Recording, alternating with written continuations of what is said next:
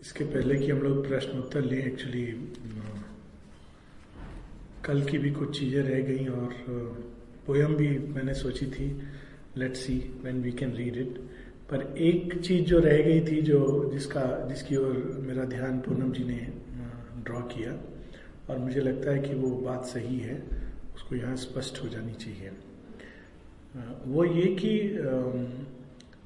कल गृहस्थ जीवन की एक बात हुई थी और उसमें ऐसा भाव शायद चला गया हो कि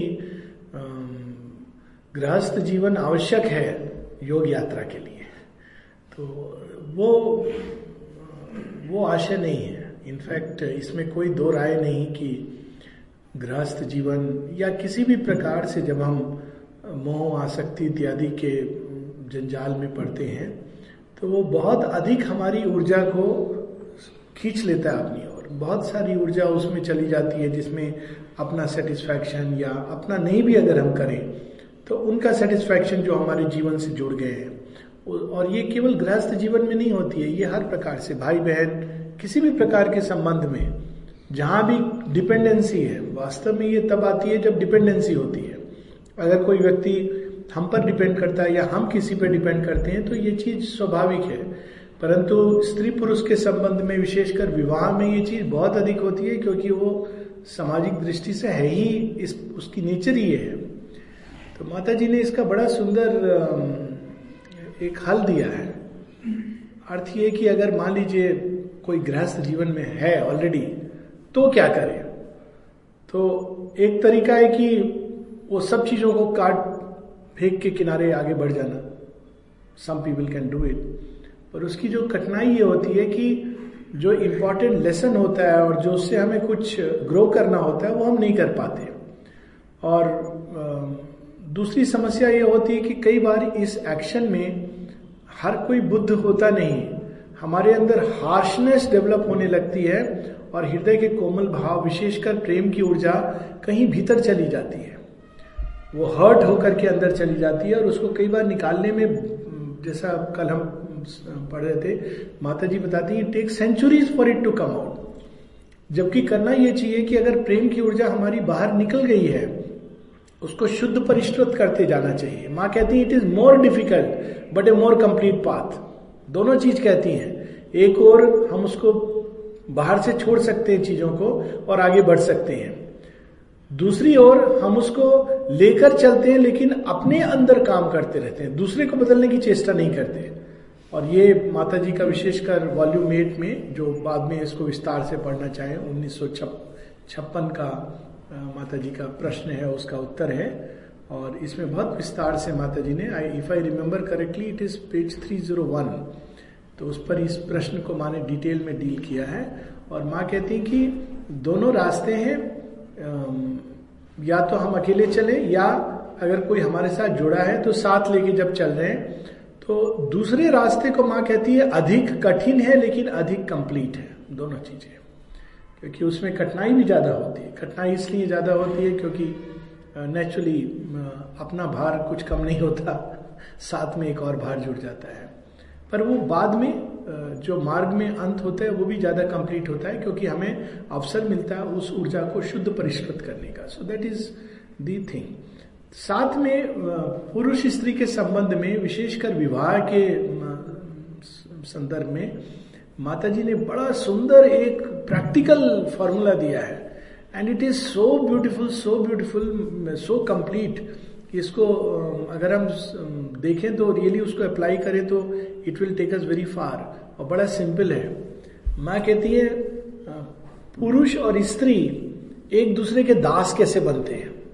क्यों वो बंध जाते हैं इस प्रकार के मोह पाश में और उसके कारण समस्या होती है? प्रेम में समस्या नहीं होती है, परंतु वो जो डिपेंडेंसी होती है तो कहते हैं पुरुष स्त्री के प्रति दास कैसे बनता है? तीन चीज़ों के कारण बनता है। एक उसके अंदर जो कामुक वृत्ति होती है, जिसमें वो अपनी कामना को सेटिस्फाई करना चाहता है स्त्री के द्वारा। That is the first bondage दूसरा बॉन्डेज ये होता है, वो डोमिनेट और पजेस करना चाहता है, उसको कोई चाहिए, इस पर वो अपना अधिकार जमा सके। तो पत्नी उसके लिए एक अधिकृत वस्तु हो जाती है, ना कि एक जीवंत सत्ता, जिसकी अपनी आत्मा है, अपनी एक स्वतंत्र विकास की गति है, इत्यादि है। और तीसरा look how practical mother is because of the small comforts of married life कि घर में आएगा तो कोई चाय बनाने वाला है घर में आएगा तो कोई सामान को ठीक से रखने वाला है। इन चीज़ों पे जो डिपेंडेंसी होती है, तीन चीज़ें हमें पुरुष को स्त्री का दास बनाती है। जब हम इन तीन चीज़ों से मुक्त हो जाते हैं तो हम फ्री हो जाते हैं। तब हमारे संबंध का आधार बदल जाता है। यदि हमारे अंदर काम भोग की लालसा समाप्त हो जाए यदि हमारे अंदर किसी को डोमिनेट और पजेस करने की अपनी प्रॉपर्टी के रूप में ये भाव समाप्त हो जाए, और यदि हमारे अंदर हम आत्मनिर्भर हों कि हम घर आए तो पत्नी का प्रतीक्षा नहीं कर रहे कि वो चाय बनाए, बल्कि हम कहें कि चलो मैं तुम्हारे लिए भी चाय बना देता हूँ तो हम वास्तव में फ्री हो जाएँगे और एक अलग प्रकार के प्रेम का अनुभव करेंगे। वो प्रेम बंधन नहीं होगा, बल्कि परस्पर एक दूसरे को सहायक बनेगा। उसी प्रकार से स्त्रियाँ भी तीन कारणों से पुरुष की दास होती हैं।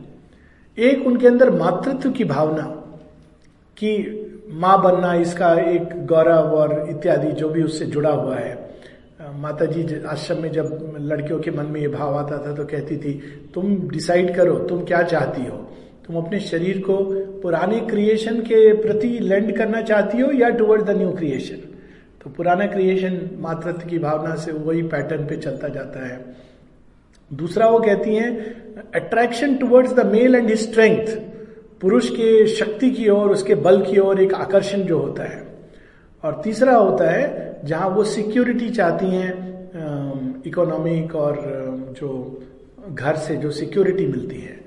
अब बहुत अच्छा है, समाज ही ऐसा बदल गया है कि स्त्रियाँ तो मुक्त हो रही हैं, क्योंकि अब सिक्योरिटी के लिए उनको ज़रूरत नहीं है। और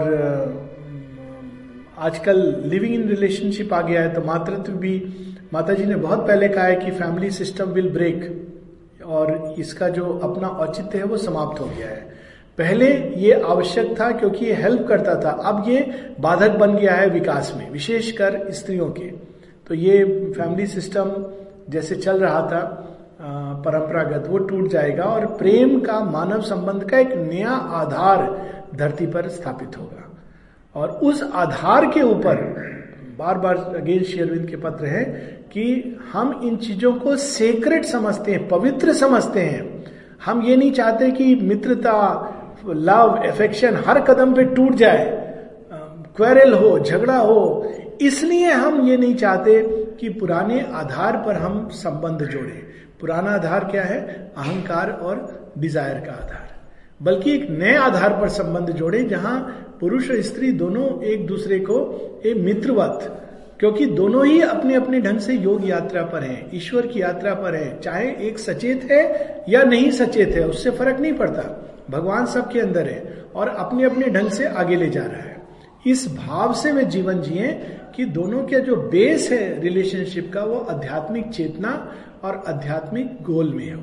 So that was the in the fitness of things और इसमें क्या चीज़ साथ चलेगी, क्या छूट जाएगा, कौन साथ चलेगा, कौन छूट जाएगा, इस बात पे मन को पीड़ित या चिंतित नहीं करना चाहिए। क्योंकि इस यात्रा में ऐसा होगा, खासकर जब ये गाड़ी द्रुत गति से चलती है। इसको I use this word it is evolution fast forward तो कई जन्मों के संबंध, कई जन्मों के अनुभव एक जन्म में कंप्रेस हो जाते हैं। कुछ चीज़ें, कुछ व्यक्ति साथ चलेंगे। कुछ कुछ समय तक साथ चलेंगे, छूट जाएँगे। कुछ छूटेंगे, कुछ जुड़ेंगे, और कुछ शायद एक हो जो अंत तक चले, और वो एक केवल भगवान है। लास्ट तक वही चलता है। तो अगर हमें मूल चीज़ पता है कि हमारा लक्ष्य ईश्वर है, कोई मनुष्य नहीं है, मानव संबंध जीवन का लक्ष्य नहीं है तो फिर कहीं पर भूल होगी नहीं, क्योंकि वो हर चीज़ उनकी तरफ़ रास्ता बन जाएगी।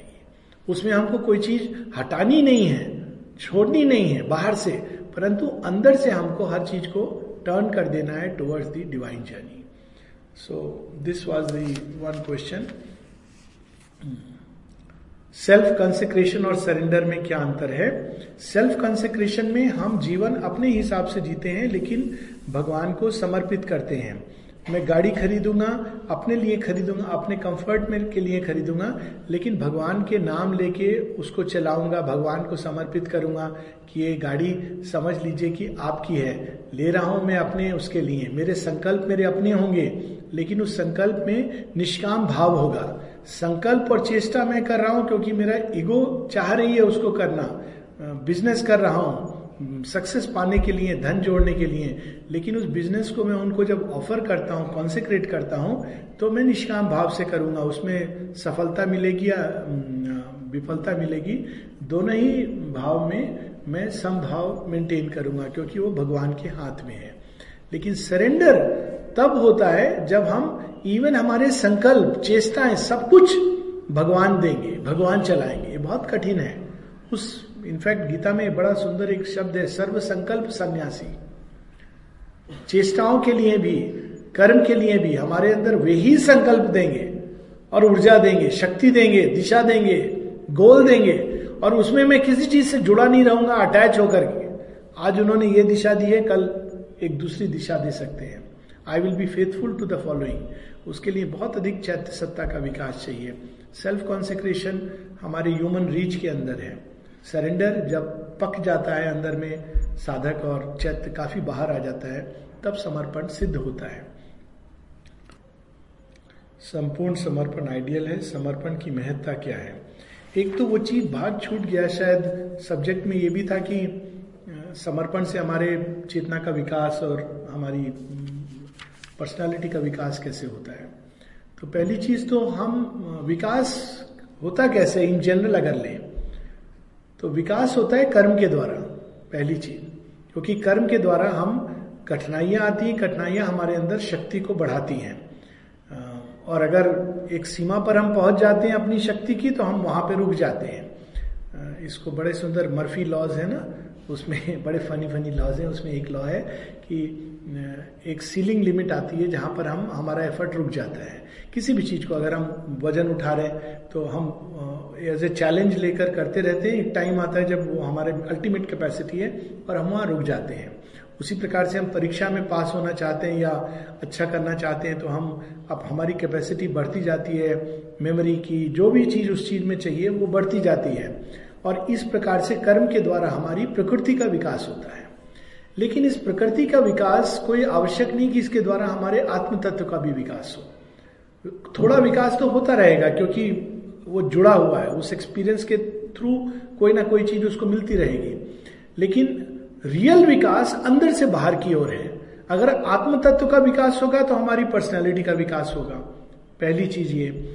दूसरी चीज़ ये कि कई सारी क्षमताएँ हमारे अंदर सुप्त अवस्था में है।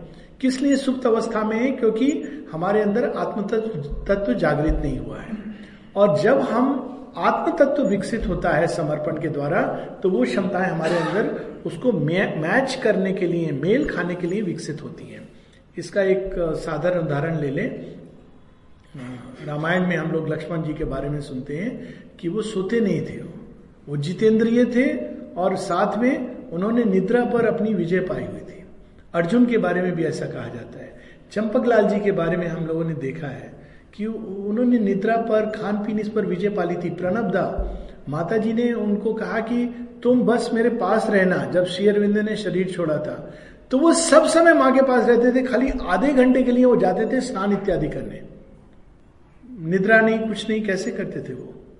अब ये, इसलिए ये कैपेसिटी है व्यक्ति के अंदर। लेकिन ये कैपेसिटी तब विकसित होती है जब हम अपनी चेतना, अपने कर्म को, अपनी चेष्टाओं को भगवान से जोड़ देते हैं। तो वो उसमें एक नई संभावना प्रकट करते हैं। अब एक मेडिकल फ़ील्ड में ले लीजिए कि एक है डॉक्टर वो नॉर्मल कोर्स में उसने एलोपैथी आयुर्वेदा होम्योपैथी जो भी है उसको पढ़ाया और वो उसके अनुसार काम करता है। तो उसकी एक सीमा है। दवा लिखेगा, आगे उस व्यक्ति के ऊपर है और डेस्टिनी है।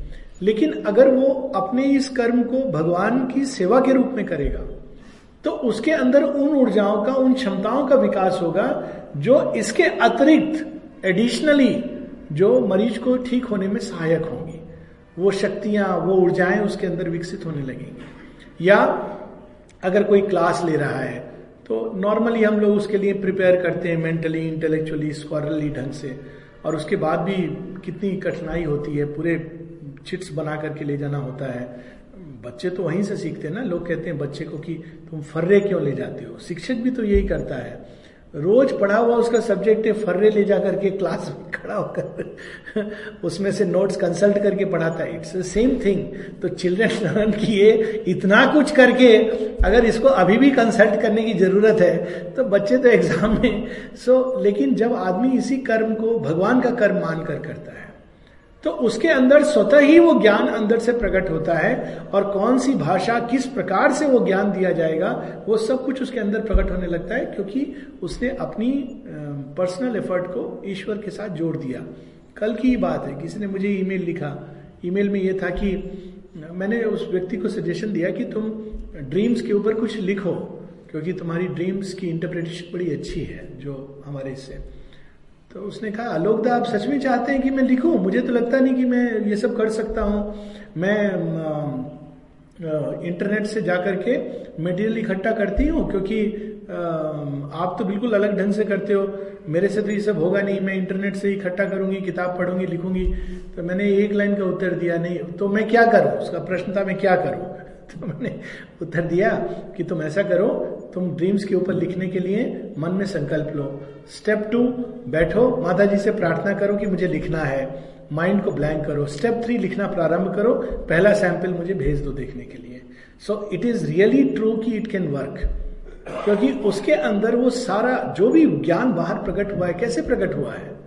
वो आत्मान्वेषण द्वारा प्रकट हुआ है। उसी को लोगों ने अप्लाई किया है। तो वो सब ज्ञान हमारे अंदर है, मूल सिद्धांत रूप में अंदर है। और अगर हमारी चेतना उस दिशा में मुड़ेगी तो वो ज्ञान अपने अंदर प्रकट होगा हर क्षेत्र में। तो जो जो क्षेत्र में हम हैं, उसमें जब हम सरेंडर करके उस चीज़ को करते हैं तो माता जी कहती है true surrender enlarges you aggrandizes you ये शब्द माने यूज़ किया है। हनुमान के अंदर वे शक्तियाँ जाग गई। सब कुछ भूल गए थे। बड़ी सुंदर स्टोरी है ना कि हनुमान जब तक उन शक्तियों का दुरुपयोग करते थे, साधु संन्या वो भी दुरुपयोग नहीं था। नकली साधु सन्यासी की दाढ़ी नोचना, उनसे उल्टे सीधे प्रश्न करना, ठीक करते थे, लेकिन कहीं कहीं वो ज़्यादा चले जाते थे ओवरबोर्ड तो सूरज को मैं खा लूँगा। तो उनको शक्तियाँ लुप्त हो गई, श्राप लग गया इंद्र का, वो ऋषि का। लेकिन वो शक्तियाँ कब जागृत हुई? ये शक्तियाँ हर एक मनुष्य के अंदर that is the moral of the story हर किसी के अंदर दिव्यत्व मौजूद है और दिव्य शक्तियाँ मौजूद है। लेकिन वे सब लुप्त हो गई हैं क्योंकि हम उनका दुरुपयोग करते हैं, उसको ईगो के लिए यूज़ करते हैं। पर जब उनके सामने कार्य आया, भगवान के लिए उनको छलांग लगानी है तो पहले कहते हैं, मैं तो नहीं कर सकता हूँ। फिर जामबंत के वचन सुना, सुहाए, उन्होंने कहा कि, तुम सब कर सकते हो, तुम्हारा जन्म ही इसीलिए हुआ है। और तब कितना सुंदर वर्णन है उसमें। और क्या करना है उसके लिए? अपने हृदय में राम को धारण करो और छलांग लगाओ। तो this is the moral of the story कि जितना अधिक हम भगवान को समर्पण करते हैं, जिस भी क्षेत्र में, जिस भी ऊर्जा को, वो उनके स्पर्श से शुद्ध होती है, वो उनके स्पर्श से परिपक्व होती है और वो ही उनके स्पर्श से अपनी ही दिव्य रूप में रूपांतरित हो जाती है। यही चीज़ मानव संबंध में भी लागू होती है since we were talking about it हर एक मानव संबंध वास्तव में दिव्यता के साथ आत्मा के संबंध की एक छाया है पृथ्वी पर।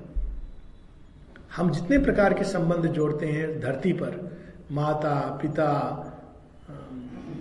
बंधु, मित्र, सखा, पति, पत्नी लवर बिलवेड सेवक मास्टर शिष्य, गुरु, ये सब संबंध वास्तव में हमारी आत्मा भगवान के साथ जोड़ती है। और यहाँ तक कि रिवर्स भी भगवान इस हद तक चले जाते हैं कि वो बिल्कुल यहाँ पर जैसे मास्टर और सेवक, वो ये भी कर लेते हैं, ये संबंध जोड़ लेते हैं, ये उनकी ग्रेटनेस है। बच्चा बन जाते हैं, पुष्टि मार्ग में तो व्यास जी वहाँ कितना सुंदर, यही तो है कि भगवान बच्चे की तरह है, आप बच्चे की तरह संबंध जोड़ोगे। तो बच्चे की तरह है तो आप भगवान से कुछ मांग नहीं सकते, क्योंकि बच्चे को तो आप दे, देने का आपका अधिकार है, मांगने का नहीं है।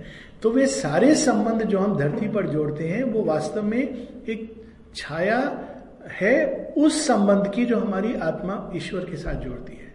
लेकिन इसका एक रिवर्स सत्य भी है।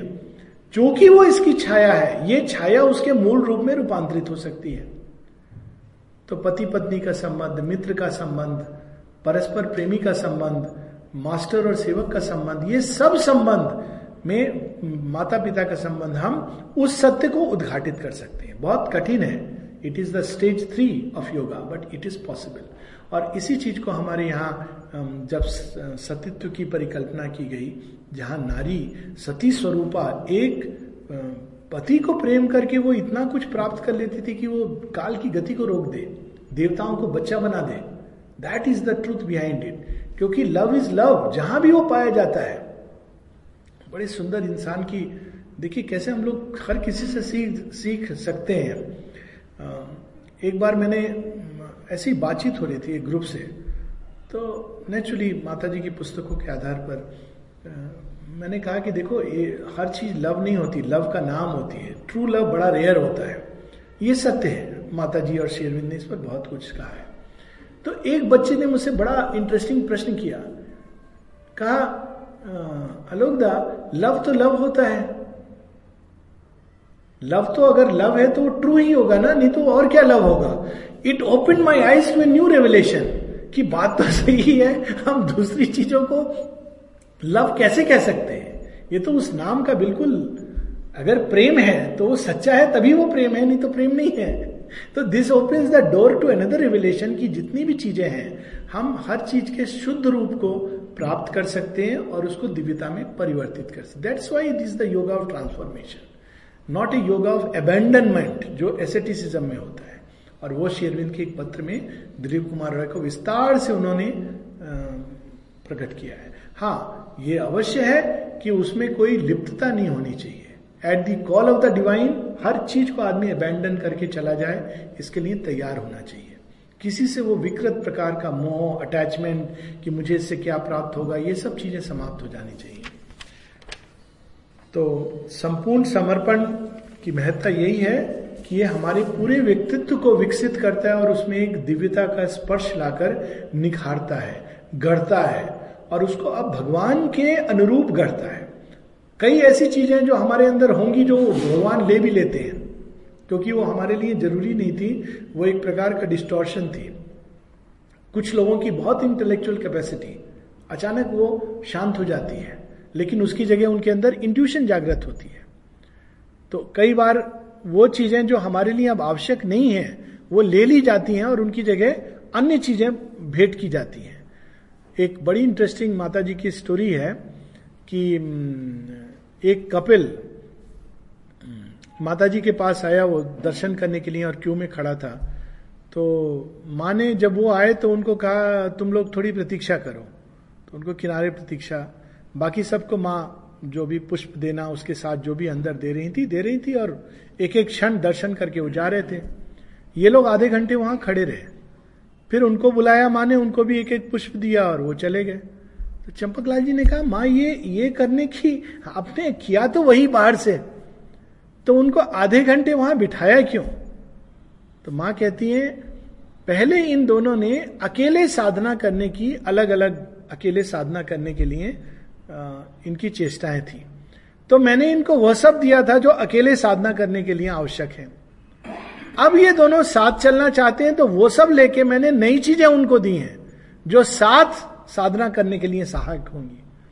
सो कई चीज़ें हमारे जीवन में इस प्रकार की डेवलप हुई हैं, जो वास्तव में शायद हमारे लिए आवश्यक नहीं है, शायद बाधक है, और समर्पण जब हम करते हैं तो वे चीज़ें लेकर उनकी जगह नई चीज़ें भगवान डालते हैं जो वास्तव में हमारे लिए आगे यात्रा में सहायक है। So it it really changes us पूरी तरह हमें जैसा भगवान के अनुरूप गढ़ना, अब तक तो हमारा विकास इस तरह से होता है, जैसे हमारे माता पिता समाज, शिक्षक ये सब चाहते हैं। तो उस प्रकार से हम गढ़े जाते हैं। ये सब तो अज्ञान के टीचर्स हैं। तो उनके हिसाब से उनको लगता है कि ऐसा होना चाहिए, वो ऐसा कर देते हैं। लेकिन जब भगवान टच करते हैं तो कई बार वो बिल्कुल उल्टा पुल्टा भी कर देते हैं। वही बच्चे जो बड़े ओबीडियंट थे, अचानक प्रश्न करते हैं, ऐसा क्यों? क्योंकि भगवान का टच आ गया है। अब वो एक नए ढंग से उनके अंदर चेंज होना है। तो माता पिता समाज, शिक्षक एक ढंग से इस पात्र को गढ़ते हैं। प्रकृति निम्न प्रवृत्तियों के लिए इस पात्र को गढ़ती है। किंतु जब भगवान गढ़ते हैं तो उसको एक दिव्य प्रयोजन के लिए पात्र को गढ़ते हैं।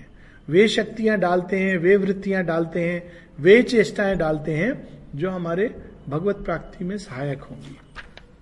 Learn to relax and let go विस्तार से। अपने दायित्वों की प्रायोरिटीज और साधना में कैसे बैलेंस करें? साइकिक बीइंग से कांटेक्ट हो, इसके लिए क्या आवश्यक है?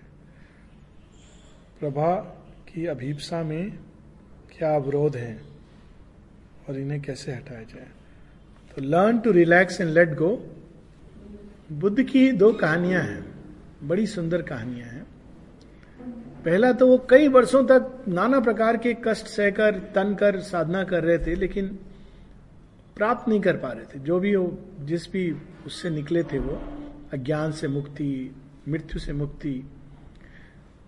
तो कहानी होती है, एक जगह वो है वन देवी दूसरी जगह सुजाता नाम से एक कन्या, वो उनको आती है और खीर देती है। और उस समय वो एक चीज़ कहती हैं, बड़ी सुंदर चीज़, कि धनुष की डोर को इतना भी ना खींचो कि वो टूट जाए और इतना ढीला भी ना छोड़ो कि उससे तीर मारा ही ना जाए। तो कई बार माता जी की एक प्रार्थना में भी बड़ी सुंदर बात है। माँ कहती है कि this thought of always doing the right thing also acts like a bad will मैं सही करूँ, मैं सही करूँ, क्योंकि हम अज्ञान में है, हमको खुद नहीं मालूम सही, गलत। ये एक बड़ी रिलेटिव चीज़ है। कहती है it acts like a bad will on the system and veils the presence हर समय मैं ऐसे करूँ, वैसे करूँ। तन के बहुत अपने आप को मैं साधक ना करूँगा तो हर चीज़ में ऐसी करूँ जो बिल्कुल साधना के दृष्टि से सही हो। ये भाव अच्छा है लेकिन इस भाव के अंदर एक साथ में एक समर्पण जुड़ा होना चाहिए ताकि वो रिलैक्स रहे। मेरी मैं चंपक लाल जी के साथ 20 दिन अवसर मिला था एक विशेष समय दोपहर में वो विश्राम करते थे उस समय बैठने का। बेसिकली बैठना था कि कोई आ, कोई अगर ज़रूरत हो, कोई बात हो तो मुझे यंत्र के रूप में एक मक्खी भगाने का एक यंत्र दे दिया गया कि अगर मक्खियाँ आ रही हो तो उसको भगाना है। अब मैं, मैंने पढ़ रखा था, चंपक लाल जी ऐसे सेवा करते थे, वैसे सेवा करते थे। मैंने कहा, मुझे एक मौका मिल गया है। मैं भगवान को तो नहीं तो इनकी तो सेवा करूँ ऐसे? तो तन के बैठ गया। वो हाथ में ऐसे पकड़ा था कि भीम की गदा या अर्जुन की गांडी हो। कि मक्खी दिखाई नहीं दी, कौरव सेना की तरह मैं उसको प्रहार करूँगा। और एक आध बार किया भी मैंने, पर बाय लार्ज ज़रूरत नहीं पड़ी। एकदम तन के, मेरा पूरा ध्यान इस पर था और मक्खी पर था। आज चंपक लाल जी विश्राम कर रहे थे। अच्छा उन्होंने कुछ बाहर से नहीं देखा, पर अगले दिन मुझे बताया और किसी के थ्रू मैसेज दिया कि इतना सीरियस होके बैठने की ज़रूरत नहीं है। रिलैक्स तो पहला लेसन मुझे। अब मेरे सामने समस्या आई, अगर मैं रिलैक्स करूँ तो मेरे सेवा में कहीं कहीं मक्खियाँ आ गई तो मैं क्या करूँगा? रिलैक्स तो उन्होंने कह दिया, लेकिन अगर रिलैक्स में कहीं कोई मक्खी दुर्ग के अंदर प्रवेश कर जाए, तब मैंने धीरे धीरे वो चीज़ ज्ञान भी आया अंदर में कि what it means to relax it is a state of consciousness जहाँ तुम विजिलेंट हो ऑब्जर्वेंट हो, लेकिन उसके लिए एंशियस नहीं हो। मेरे अंदर एंजाइटी आ रही थी। कोई मक्खी चली ना जाए। चली गई तो बहुत बड़ा पाप हो जाएगा। दुर्घटना हो जाएगी। वो एक मैं अपना बेस्ट करूँ। कोई दोष ना रहे मेरे अंदर, मेरी सेवा में। ये सब ईगो के कारण मेरे पूरे व्यक्तित्व में एक संकुचन आ गया था। रिलैक्स का मतलब था विजिलेंट रहूँ। लेकिन ये भी नहीं कि एंक्सियस हो जाऊँ इस चीज़ के बारे में कि अगर कोई चली गई तो इतना बड़ा अपराध हो गया। माता जी किस तरह से डील करती थी साधुकों के साथ? कई बार जब वो इतने टेंस हो जाते थे बंसीधर जी बताते हैं कि एक बार उन्होंने खाली पेपर पड़ा हुआ था बाथरूम के अंदर। तो उन्होंने उसको सोचा है खाली पेपर है, छोटा सा टुकड़ा था एक्चुअली पेपर का टुकड़ा। लेकर के कहा, ये ऐसे ही पड़ा हुआ है, वो उठा के कचरे में फेंक दिया। माता जी बाथरूम गई, फिर बाहर निकल के काली की तरह who has thrown that paper वो पेपर किसने? Mother I have done why did you do it वो कई बार माँ बाथरूम में बहुत सारे काम करती थी नोट्स लेटर्स की reply all this he was working there तो वो तो एकदम थर थर कांपने लगे कि कागज़ का एक टुकड़ा है, छोटा सा। अच्छा नहीं करूँगा आगे। हो गई बात। एक दिन वो बाथरूम साफ़ कर रहे थे तो माँ की किसी ने गिफ्ट किया होगा, परफ्यूम की बोतल नीचे गिरी और टूट गई। अब तो उनका गला सूख गया कि अभी क्या होने वाला है। पेपर को लेके मुझे इतना कुछ हुआ अच्छा वो परफ्यूम की बोतल छिप भी नहीं सकती। स्मेल हुई। बाथरूम खुला तो माँ ने देखा परफ्यूम की बोतल टूटी हुई है। माँ स्माइल करके कहती है these things happen these happen it doesn't matter देखिए उसके पीछे क्या चीज़ थी? वो ये नहीं कह रही थी कि तुम थोड़ा विवेक से करो। वो पेपर है, उसकी उपयोगिता है, उसको यूज़ किया जा सकता है। वो इस चीज़ को इंस्टिल इसलिए नहीं कि कोई चीज़ अरे बॉटल टूट गई। कई बार लोग इतने ध्यान से करते हैं कि वो चीज़ हो जाती है, क्योंकि उसके अंदर भय, उसके अंदर एंजाइटी गोलकुंड में एक बार माँ जब जाती हैं तो अचानक एक सीढ़ियों पर बैठ जाती हैं। जिन लोगों ने देखा है, नहीं देखा है तो अवश्य देखना चाहिए। माता जी का it's yoga in the material world. तो थोड़ी देर बैठी रही, फिर उठ के चलने लगी। तो लोगों को लगा, माँ के ऊपर कोई थकान हो गई, क्या हो गई, माँ क्या हुआ, पानी लाए, ये लाए। No no no nothing people had thrown so much fear here that I had to clean it fear कैसे लोग थ्रो करते थे इतनी स्मूथ उसकी स्टेप से हम गिर ना जाए, गिर ना जाए, ये बोलते हुए चल रहे थे। तो साधना में भी कई बार साधक इस प्रकार से, मैं गिर ना जाऊँ, मैं गलत ना कर दूँ, मेरे साथ ये ना हो जाए। जब निरोधा उनसे पूछते हैं, ये तो नेचुरल है, हम सिद्ध नहीं है। ये मान के चलना की गलतियाँ नहीं करेंगे, ये तो इवन सिद्ध हैज़ डू इट ये नहीं कि it should be a justification कि अच्छा ठीक है, पर it will happen in the course of sadhana, क्योंकि हम लोग अयोग्य से योग्य और योग्य से साधना, साधक से सिद्ध, ये जर्नी है, अज्ञान से प्रकाश की ओर। तो नरोता कहते हैं, वो जब कुछ हो जाती थी उनसे गलती, जो भी, कहते थे, वो लेमेंट करते थे डिप्रेशन में चले जाना। शेरविंद कहते हैं कि तुम अजीब हो। अरे, सड़क पर कोई गिर जाए तो क्या करना चाहिए? उठना चाहिए, पैंट को झाड़ना चाहिए, मुस्कुराना चाहिए और आगे बढ़ना चाहिए।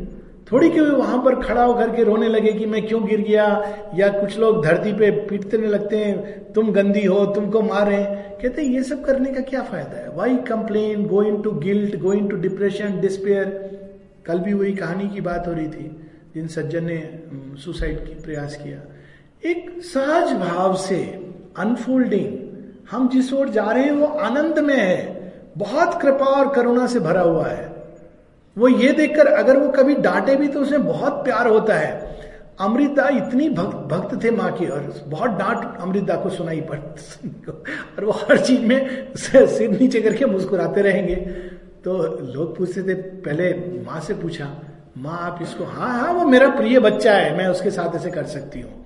और अमृत दास से पूछते बोलते मुझे तो बड़ा मज़ा आता है, मैं तो माँ की डांट सुन के लगता है, माँ मुझे प्यार करती है। और इतना वो प्यार करते थे, और माँ कई बार टॉफी फेंक रही है तो अमृत उसको ऐसे पकड़ दें मानो टॉफी नहीं, कुछ और पकड़ दें टॉफी छूट जाएगी।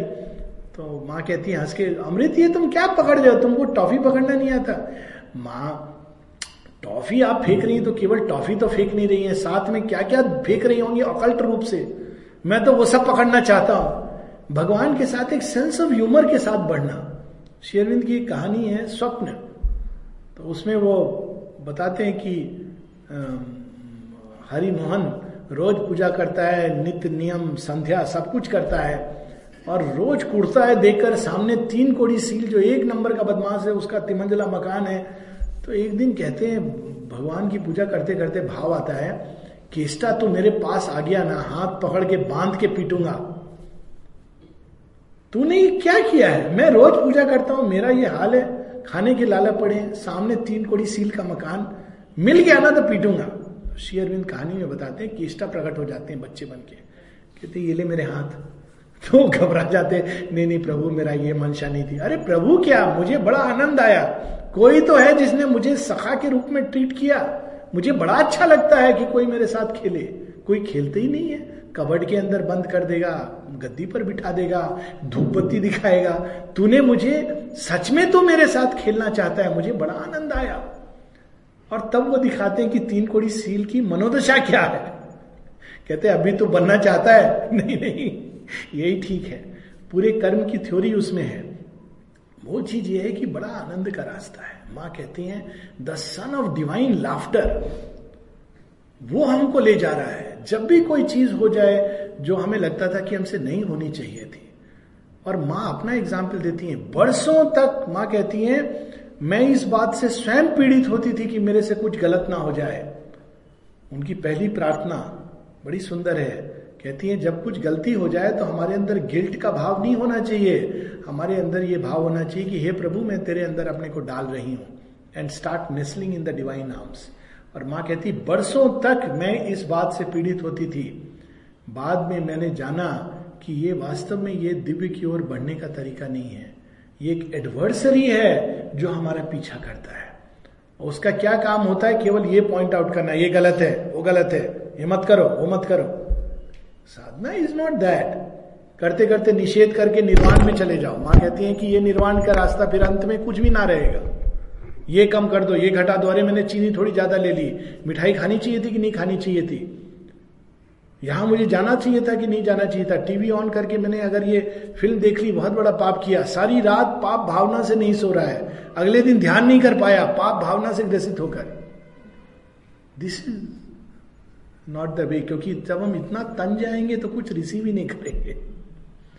To relax relax relax it widens relax in the light माँ माँ के साथ बैठो। मन कर रहा है, अगर टीवी देख रहा है, व्यक्ति नहीं, उसको कर पा रहा है। बैठ माँ आप भी बैठो ना, मुझे बताओ, क्या समझाओ, क्या दिखा रहे हैं ये लोग? आप पार्टी, बाप पार्टी, कौन सी पार्टी, क्या है माँ नहीं समझ आ रहा मुझे। साथ में बैठ करके, वो रिवील करेंगी अंदर के ट्रुथ्स तब बड़ा आनंद आएगा, क्योंकि हम बाहर से नहीं देखेंगे, अंदर से देखेंगे। माता जी आश्रम में सिनेमा दिखाया जाता है हर सैटरडे को, प्राय। कौन कौन सी पिक्चर है? केवल भक्त प्रहलाद नहीं मिशन इम्पॉसिबल स्पीड फैक्ट माता जी के समय blue lagoon if somebody has seen the movie बड़ी फ़ेमस मूवी थी उस समय की। ये फ़िल्म दिखाई जाती है। माता जी से किसी ने पूछा, हमारा प्राण तत्व कहती नहीं, कोई आवश्यक नहीं कि तुम्हारा प्राण तत्व उसमें इंटरेस्ट ले, तुम मन तत्व से देख सकते हो। बहुत कुछ है जो उससे सीख सकते हो ग्रो कर सकते हो। तो ये एक अलग मनोदशा है जिसमें हमको प्रवेश करना है, जहाँ हमको तन के नहीं जाना है। सीना तान के जाना है। क्यों? क्योंकि हम उनके हैं। और जब उनके हैं तो कौन सी चीज़ हमको रोक सकती है? नर्क में भी गिर के आदमी निकाल लेगा। ये एक्सक्यूज नहीं है कि नर्क में गिरो, पर वो निकाल लेगा। बड़ी सुंदर एक शेर है। इस्लामिक कंटेक्स्ट में जहाँ बहुत ज़्यादा पाप पुण्य इसका क्रिश्चियनिटी और इस्लाम में बहुत जाता है। भारतीय मानसिकता में चीज़ नहीं है। ये कॉन्टेमिनेशन से प्रवेश की है। पर इस्लाम और क्रिश्चियनिटी में पाप पुण्य इसका बहुत ज़्यादा है। तो कहता है एक सूफी मिस्टिक ए शेख क्या पाएगा गुलफिशानी करके? वो कह रहा है तो रोज ये फूल चढ़ाना, ये चढ़ाना, इससे क्या तुझे मिलेगा? और लास्ट में वो कहता है तो आतिश दोजक से डराता है उन्हें कि नरक की अग्नि में रोस्ट हो गए तो आतिश दोजक से डराता है उन्हें, जो आग को पी जाते हैं पानी करके। जो drink fire what is that fire जिनके हृदय में अग्नि कुंड जल रहा है। यही चीज़ रामकृष्ण परमहंस ने स्वामी विवेकानंद के बारे में लोग कंप्लेन करते थे। अरे मालूम है, होटल में बैठ करके शराब पी रहा था वाइन पी रहा था, पास में देर वेर प्रटी विमेन तो श्री रामकृष्ण परमहंस कहते हैं, अरे नरेंद्र, उसके बारे में मैं जानता हूँ। वो विदेश में जाकर, उस समय तो वो गए नहीं थे, वो तो बाद में गए, श्री रामकृष्ण परमहंस गए। वो विदेश में जाकर सुंदर महिलाओं के बीच में बैठकर अगर ड्रिंक ले ले और मांस खा ले तो भी वो शुद्ध और पवित्र रहेगा। एक चेतना की अवस्था है। We should not forget that and he did he went abroad कितनी कुछ उनके बारे में लोगों ने क्या क्या नहीं कहा कि इन्होंने तो अपना चोला छोड़ दिया, क्योंकि वो नेचुरली वो वहाँ के अनुरूप ड्रेस पहनते थे। पैंट कोट पहना है उन्होंने, सारी चीज़ें बिल्कुल। वो अंदर से उनके जैसा कोई सन्यासी नहीं। So detach so detach so completely वैराग्य। That was his inner state constantly माँ भवानी, तुम आओ आओ, मृत्यु बनकर आओ। है हु कैन से दिस परंतु बाहर से हर चीज़ों के बीच रहकर भी। So this is a state of inner relaxation जहाँ हम प्रकाश उन्मुख होते हैं प्रेम उन्मुख होते हैं, भगवत कृपा उन्मुख होते हैं तो अपने आप हमारा पूरा बीइंग मातृ उन्मुख होते हैं, वो साथ चलती हैं, हाथ पकड़ के ले जाती हैं, उनकी गोदी में बैठकर तो आनंद तो रहेगा ही, कोई टेंशन नहीं होगी फिर। और साथ में लेट गो उसकी भी एक बड़ी सुंदर स्टोरी है कबीर दार ये बुद्ध की स्टोरी है कि कोई व्यक्ति आया फूल लेकर के उनके सामने। तो जब बुद्ध के सामने आया तो बुद्ध कहते हैं लेट गो समझ नहीं आया लेट गो तो उन्होंने फूल गिरा दिए। फूल वूल शायद मना होगा, निषेध होगा। फिर अंजलि करके ऐसे खड़े थे, फूल गिरा दिए। बुद्ध ने कहा आई सेड लेट गो तो उन्होंने देखा, क्या लेट गो हाथ अपने नीचे कर लिए। टेंस हो गए कि पता नहीं क्या गलती कर दी। तो बुद्ध कहते हैं लेट गो तब उनको ज्ञान होता है कि ego that has to be let go ego जो चीज़ों को पकड़ कर रखती है, चीज़ें दूर चली जाती हैं, फिर भी वो स्मृति से पकड़ कर रखती है। मेरे पास विशिष्ट रूप से जैसे डाइवोर्स के केसेस आते हैं कई बार। तो हम लोग का तो ऐसे डॉक्टर काम होता है जोड़ना, तोड़ना नहीं, तोड़ने का काम वकील का होता है। पर फिर भी अगर कुछ टूट गया तो अभी क्या करना है? तो मुख्य चीज़ बाहर से टूटना नहीं होती लीगली कितने केसेस में मैंने ये देखा है और ये चीज़ बताई भी जाती है कि लीगल डाइवोर्स होता है, परंतु भावनात्मक स्तर पे स्ट्रिंग्स जुड़े हैं। इसी कारण हेट एंगर प्रेम का ही दूसरा रूप है। असली मुक्ति तब मिलती है जब अंदर में हेट और एंगर चला जाए और एक मित्रता का भाव आ जाए। और ये अब रिकॉग्नाइज हो गया है साइकोलॉजी में कि दो लोग जो डाइवोर्स ले लेते हैं, बाद में जब वो फ्रेंड्स बनते हैं तो बेस्ट ऑफ़ फ्रेंड्स बनते हैं, क्योंकि दोनों अपने एक दूसरे को स्वीकार करते हैं with all their problems and difficulties तो ये जब स्टेप्स आ जाते हैं, तब मैं लास्ट में उनको कहता हूँ, क्योंकि ये एज आई सेड मेरा काम तोड़ना नहीं है। कहता हूँ, जब यही अंत में करना है तो अभी भी मित्रवत रह सकते हो। ज़रूरत क्या है? ये सब तमाशा करके अंत में मित्रवत रहने की। अभी भी मित्र की तरह रहो, एक दूसरे को अनकंडीशनल एक्सेप्टेंस अनकंडीशनल लव देने की चेष्टा करो। और अंदर में फ्री रहो। अगर एंगर आ रहा है, घृणा आ रही है तो तो प्रेम है। बाहर से तोड़ दोगे, अंदर में प्रतिक्रिया होती रहेगी, उसकी गांठें पड़ेंगी, और वो गांठें बाद में परेशान करेंगी पेन बनेगी। तो inner living is the real living inner living बड़ा कठिन होता है। To set a person free again same चीज़ मृत्यु के बाद लोग दुखी होते हैं। कुछ हद तक स्वाभाविक है। परंतु what is the final act of love प्रेम का अंतिम एक्शन क्या है? It is to set the person free स्वतंत्र कर देना। अपने आप से स्वतंत्र करना। ये प्रेम का बहुत बड़ा एक कर्म है जो कर नहीं पाता व्यक्ति। जो चला गया, उसको अपने से मुक्त करो, छोड़ो उसको। जा रहा है। वो अपनी आगे की यात्रा में है। उसको पीछे बाँध के मत रखो पतंग की तरह। तो उड़ नहीं पाएगा, उसको स्वचंत आकाश में विचरण करने दो। तो लेट गो हर लेवल पर अप्लाई होता है। ईगो सेंस से हम चीज़ों को जब बांधते हैं, और सच में जब हम अपने इनर बीइंग से एक होते हैं तो बाहर से पकड़ना आवश्यक नहीं होता है। ऐसे संबंध है जहाँ दूर रहते हैं लोग, लेकिन बहुत सुंदर संबंध है।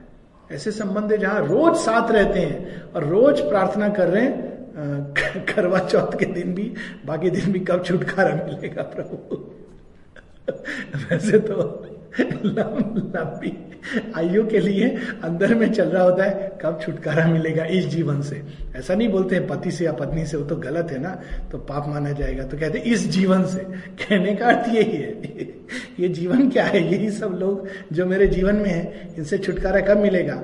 पर प्रॉब्लम क्या होती है? छुटकारा पाके दूसरे जीवन में फिर उसी चीज़ में चले जाते हैं। क्योंकि छुटकारा किसी व्यक्ति से नहीं पाना है, अपने ईगो सेंस से पाना है। तो ईश्वर के अंदर अपने को डालना है। So that makes it beautiful अपने दायित्वों की प्रायोरिटीज ये एक बहुत ही सारे प्रश्न बड़े सुंदर हैं um, विस्तार के हैं। प्रायोरिटीज कैसे बनाए? बैलेंस करना ये सच बात है। कई ऐसे कर्म हम जब भगवान की ओर मुड़ते हैं तो देखते हैं जो हम अब तक करते रहे मैकेनिकली uh, तो वो तो हम एक बार छूट सकती है अपने ईगो के कर्म छूट सकते हैं पर कर्तव्य जो हमारे कर्तव्य हैं, पति के प्रति, पत्नी के प्रति, बच्चों के प्रति, उन कर्तव्यों को कैसे? तो प्रायोरिटाइज करने से बेटर है उनको अपना ईगो का भार ना समझ के भगवान ने अब तक हमारे जो भी विकास हुआ उसके अनुसार हमारे जीवन में ये लिखा था, ये मान करके उनको भगवान को निवेदित करके चलना। इस अभिप्सा के साथ कि हे प्रभु, तुम ही जानते हो कि ये क्यों है मेरे जीवन में। और तुम ही इसको हटा सकते हो जब उपयुक्त समय आएगा। तो वो कर्म अपने आप हमारे लिए बंधन ना बन के हमारे लिए द्वार खोलते जाएँगे और जब समय आएगा उससे छूटने का तो हम छूट जाएँगे उससे। या तो अंदर में हमारे चेंज आ जाएगा, या बाहर ऐसी परिस्थितियाँ बन जाएँगी कि हमें ज़रूरत नहीं रहेगी अब उस दिशा में कर्तव्य करते रहने की। It will happen in its own way तो वो हमें, क्योंकि वो कर्तव्यम कर्म है ना, उसको त्याग सकते हैं हम। अगर हम बुद्ध की तरह माँ कहती है, जो डिवाइन की ओर मुड़ा है, उसकी ड्यूटी केवल डिवाइन के प्रति है, परिवार के प्रति नहीं है। तो if you can do it it's wonderful पर हर व्यक्ति वो कर नहीं पाता और उसके जो रिकॉयल्स होते हैं रिपरकशन उसको वो ले नहीं पाता। तो प्रैक्टिकल पॉइंट ऑफ़ व्यू से जब तक हम ये नहीं कर पाते, और वो तभी संभव है जब हमने जीवन को पूरी तरह भगवान को आत्मोत्सर्ग, उसके लिए naturally it is better to be in an ashram because कठिन है बाहर में इस तरह से करना। तो तब हमको ये हम कर सकते हैं कि जो भी हम कर्तव्य कर रहे हैं, उसको केवल भगवान को अर्पण करके। अगर कोई उसको रिकॉग्नाइज नहीं करता है, अगर उसके रिटर्न में हमको अवेलना मिलती है, उपेक्षा मिलती है तो वो सबको उनके चरणों में डाल देना। उससे अपने को आहत नहीं होने देना। साइकिक बींग से कांटेक्ट हो, ये सब कुछ जो हम लोग डिस्कस कर रहे हैं, ये सब कुछ साइकिक बींग से कांटेक्ट के लिए आवश्यक है। श्रद्धा आवश्यक है, समर्पण आवश्यक है, अभिप्सा आवश्यक है, भगवान को निवेदित करके कर्म आवश्यक है, और जितना अधिक हम कंसंट्रेशन आवश्यक है, एकाग्रता, ध्यान आवश्यक है, और जितना अधिक हम ये सब कुछ करेंगे, उतना अधिक हम चैत्य के करीब आएँगे। मार्ग में अवरोध, मार्ग में सारे अवरोध अंदर हैं। और सबसे बड़ा जो अवरोध है, सबसे भयानक, सबसे छद्म भेषी सबसे बहुआयामी, वो है ईगो। सबसे बड़ा अवरोध। सब कुछ छोड़ के ईगो बची रहती है। एक स्टोरी है, राजा सिखी ध्वज और चुड़ाला की, हमारे ही मिथ्स में है। चुड़ाला जन्म से ही रियलाइज्ड है, वो आदिशक्ति का एक अवतार है। तो बहुत शीघ्रता से ये योग की अवस्थाओं को प्राप्त करती हैं। और राजा सिखी ध्वज राजा हैं और विवाह के लिए वो चुड़ाला पर बड़े आकर्षित हो जाते हैं। शी इज़ वेरी ब्यूटिफुल तो वो विवाह करती है, बड़ी सिंबॉलिक स्टोरी भी है प्रकृति और पुरुष की। तो वो चुड़ाला से इसलिए केवल विवाह करते हैं क्योंकि वो बहुत सुंदर है। वो उसके अंदर के गुण, उसके अंदर की आत्म उपलब्धि को नहीं देख पाते हैं। चुड़ाला मैरिज करती है, चुड़ाला उस अवस्था में कि it doesn't make a difference to हर इस संभाव में पहुँच गई है। तो वो जानती है, एक समय आएगा जब वो इससे उब जाएगा और वो कुछ और सीख करेगा। तो वो, उनके अंदर कोई अंतर नहीं होता, वो आत्म उपलब्धियों में और और बढ़ती चली जाती है। फिर राजा सिख ध्वज एक समय उब जाते हैं और उनके मन में एक विरक्ति होने लगती है। आसक्ति का ये दूसरा रूप है। विरक्ति और आसक्ति एक ही सत्य के दो पहलू हैं।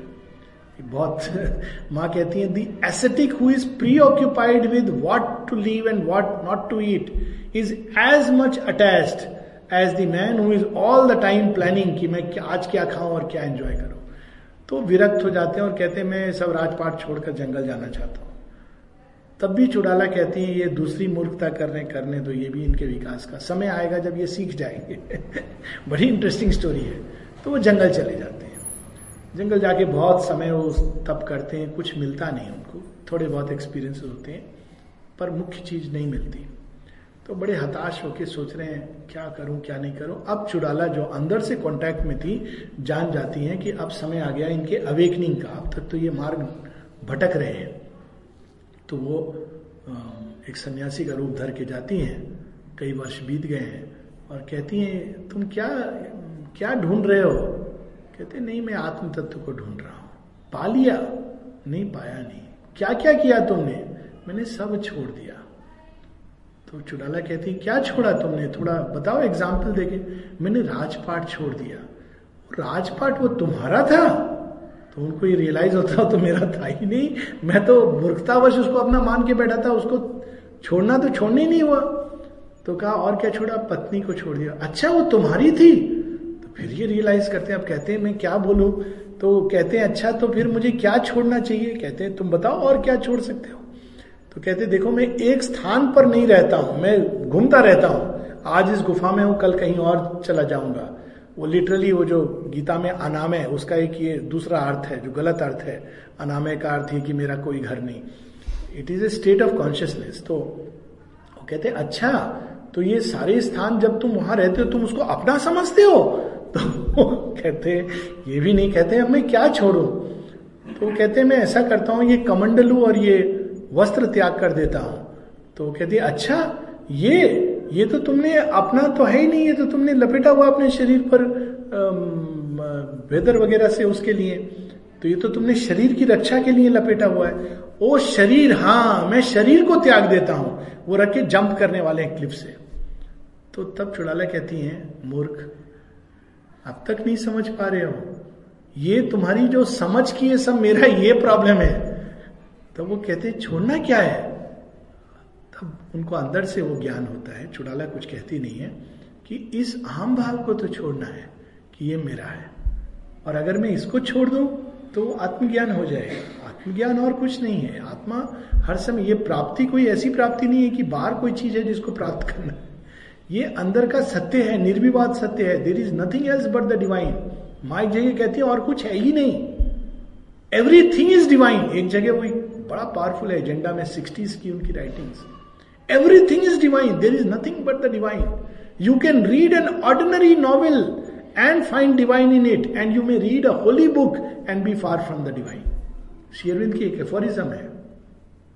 I went to a place full of holy man and got bored there. Then God sent me to a prison and I found there his ashram. मैं साधुओं की संगति में गया और बोर हो गया। तो भगवान ने मुझे जेल में भेजा और वहाँ मुझे भगवान भी मिल गया और आश्रम भी मिल गया। तो ये एक अवस्था है जिसमें हमें ईगो को छोड़ना सबसे कठिन, यही एक ऑब्स्टेकल है। इतने रूप धर के आता है, इतने छंद भेस हैं इसके।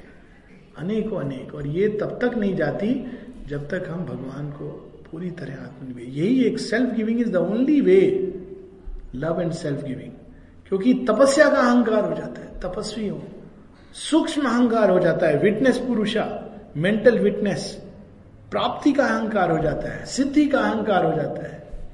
कहा नहीं ये छुप करके बैठा होता है?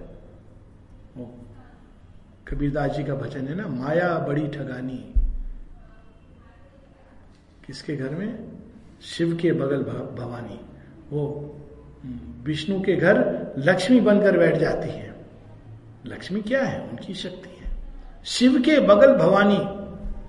Again it is the power of Shiva कहते हैं, ये माया कहा नहीं ढूंढ लेती है?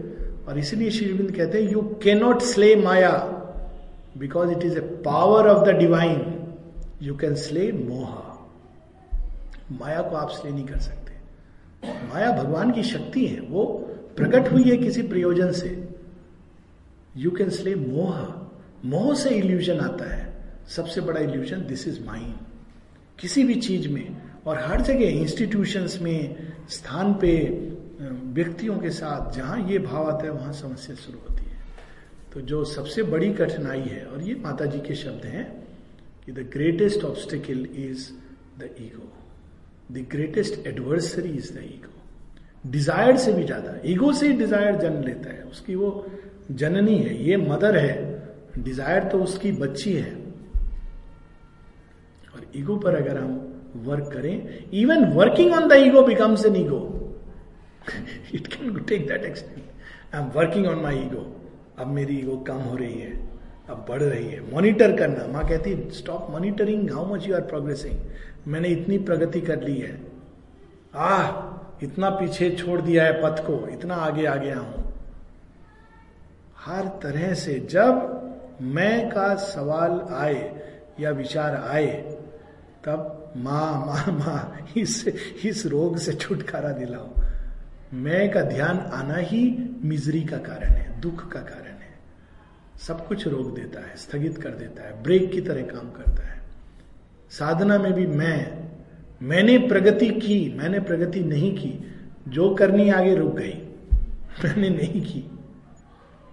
भाव होना चाहिए, माँ, मैं स्वयं को तुम्हें प्रस्तुत करता हूँ। प्रगति करूँगा या नहीं करूँगा, ये तेरी समस्या है। मैं चेष्टाएँ करता रहूँ, ऐसा मुझे बल दे। That is the right approach we can stop here एक पोयम पढ़ लेते हैं। पढ़ने का मन कर रहा है। तो हमको रेजिस्ट नहीं करना चाहिए। द डिवाइन वर्कर बड़ी अद्भुत पोयम है। सब पोयम सोनेट दिव्य कर्मी, भगवान का काम, भगवान का काम करना है। क्या अवस्था होनी चाहिए भगवान का काम करने के लिए? पूरी गीता को श्री अरविंद ने सोनेट में डाल दिया है, अद्भुत ढंग से। I face earth's happenings with an equal soul in all are heard thy steps thy unseen feet tread destiny's pathway in my front life's whole tremendous theorem is thou complete I face earth's happenings with an equal soul शुभ, अशुभ अच्छा बुरा, सब परिस्थितियों को मैं समभाव से डील करता हूँ फेस करता हूँ। सब चीज़ों में तुम्हारे ही कदमों की आहट महसूस होती है। In all are heard thy steps जीवन में अशुभ हो गया, अरे, ये भी तुम्हारे चरणों की आहट थी। शुभ हुआ, ये भी तुम्हारे चरण गिरे। कभी काली बनकर गिरे, कभी गौरी बनकर गिरे। गौरी और काली एक ही सत्य के दो रूप है। Thy unseen feet tread destiny's pathway in my front मैं सोच रहा हूँ, मैं अपना मार्ग प्रशस्त कर रहा हूँ। नहीं, तुम्हारे चरण मेरा मार्ग खोलते जा रहे हैं। Life whole tremendous theorem is thou complete जीवन का संपूर्ण सत्य एकमेव अद्वितीय तुम एकमात्र No danger can perturb my spirit's calm my acts are thine. I do thy works and pass खतरा? ये क्या चीज़ है? किस बला का नाम है? इससे मैं क्यों आशंकित हूँ, भयभीत हूँ, पीड़ित हूँ? मेरे अंदर वो शांति विराज गई है, जो इस भाव से होती है कि तुम सदैव मेरे साथ हो, और सारे कर्म तुम्हारे हैं। माई एक्ट्स आर दाइन मेरे नहीं है, तुम्हारे हैं। I do thy work and pass तो सक्सेस मिलेगी या फेल्योर मिलेगी? उसका बड़ा सुंदर। Failure is cradled on thy deathless arm success is thy passage mirrored through fortune glass failure क्या है? तुम्हारे ही हाथ पर। और सक्सेस क्या है? फॉर्चून के ग्लास से तुम्हारे पैसेज को लोग कहते हैं success in this this combat with the fate of man thy smile within my heart makes all my strength सब शक्तियाँ इसके विरोध में है। भगवत प्राप्ति के विरोध में है। तो फिर हमें शक्ति कहाँ से आएगी? Thy smile within my heart तुम्हारी मुस्कान है जो मुझे शक्ति देती है। तुम्हारा प्रेम है जो मुझे संबल देता है। तुम्हारी कृपा है जो सहारा देती है। और कहीं से ये शक्ति नहीं आती। Thy smile within my heart makes all my strength thy force in me labours at thy grandiose plan indifferent to the time snake's crawling length तुम्हारी शक्ति जब मेरे अंदर कार्य कर रही है मेरे द्वारा कार्य कर रही है। तो मुझे इसकी क्या चिंता है कि ये कार्य आज संपन्न होगा या अनंत काल में संपन्न होगा? Indifferent to the time snake's crawling length अनंत नाग धीरे धीरे करके अपनी कॉइल्स खोलता है। परंतु तुम्हारा ये कर्म है, आज संपन्न होगा या बरसों बाद होगा, कई जन्मों बाद होगा, ये तुम्हारी समस्या है।